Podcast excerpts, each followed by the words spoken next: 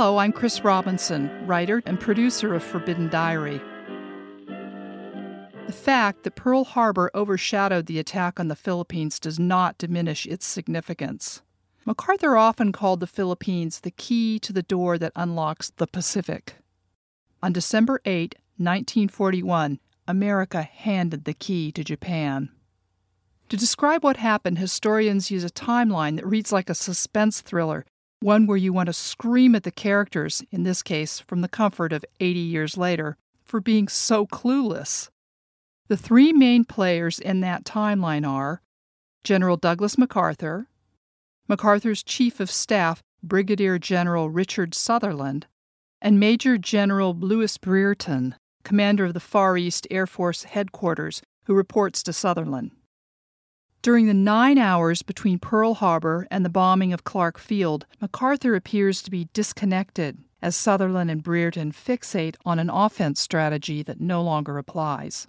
With each delay and hour that passes, opportunities to defend the Philippines diminish. The drama starts on December 7, 1941, at 7:55 a.m. Hawaiian time, when Pearl Harbor is attacked.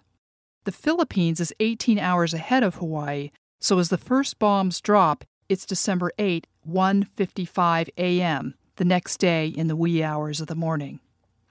At about 2:30 a.m. in the Philippines, the Asiatic Fleet headquarters in Manila learns about Pearl Harbor, but does not tell MacArthur.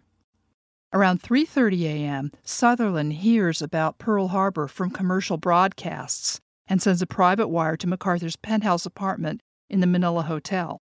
As MacArthur dresses, he gets a call from Washington confirming the attack. He asks his wife Jean for a Bible to read. Around 4 a.m., Brereton's headquarters are notified of the Pearl Harbor attack.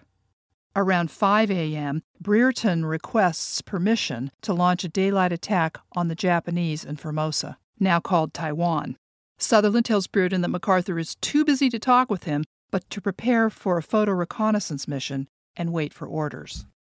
Around 5:30 a.m., MacArthur receives an official message from the War Department confirming that the US is at war with Japan. Around 6:15 a.m., MacArthur's staff receives notification that Davao Field on Mindanao has been attacked. Around 7:15 a.m., Sutherland again refuses to let Brereton speak with MacArthur and tells him to wait for orders. Around 8 a.m., Brereton receives a call from Washington telling him to keep his planes from being sabotaged on the ground, as happened at Pearl Harbor. Soon thereafter, orders are sent to Clark Field for all serviceable B 17 bombers to take to the air to avoid being caught on the ground. At 8:19 a.m., Jerry and Natalie Crowder watch Japanese bombs hit Camp Hay. At 9:25, reports of attacks on Tuguegarao Field, about 200 miles north of Clark Field, reach Brereton, who then goes to Sutherland for a third time and is again refused. Around 9:40 a.m., Brereton gets the go-ahead for a photo reconnaissance mission to Formosa. Sometime between 9:15 and 11 a.m., MacArthur calls Brereton and gives him permission to attack Formosa. Around 7 hours have passed since MacArthur first heard about Pearl Harbor. Around 11:30 a.m., as P-40s and B-17s land at Clark Field to refuel and load bombs and camera equipment, 108 Japanese bombers and 84 fighters have wide off and are bearing down on Manila and Clark Field. At 12 noon, warnings are sent to Clark Field of an approaching airstrike, but the pilots and support personnel are at lunch and the message is missed. Later, the Clark Field commander will deny having received such a message. The chief of the Air Warning Service will say that he left a message with a quote unquote unknown junior officer.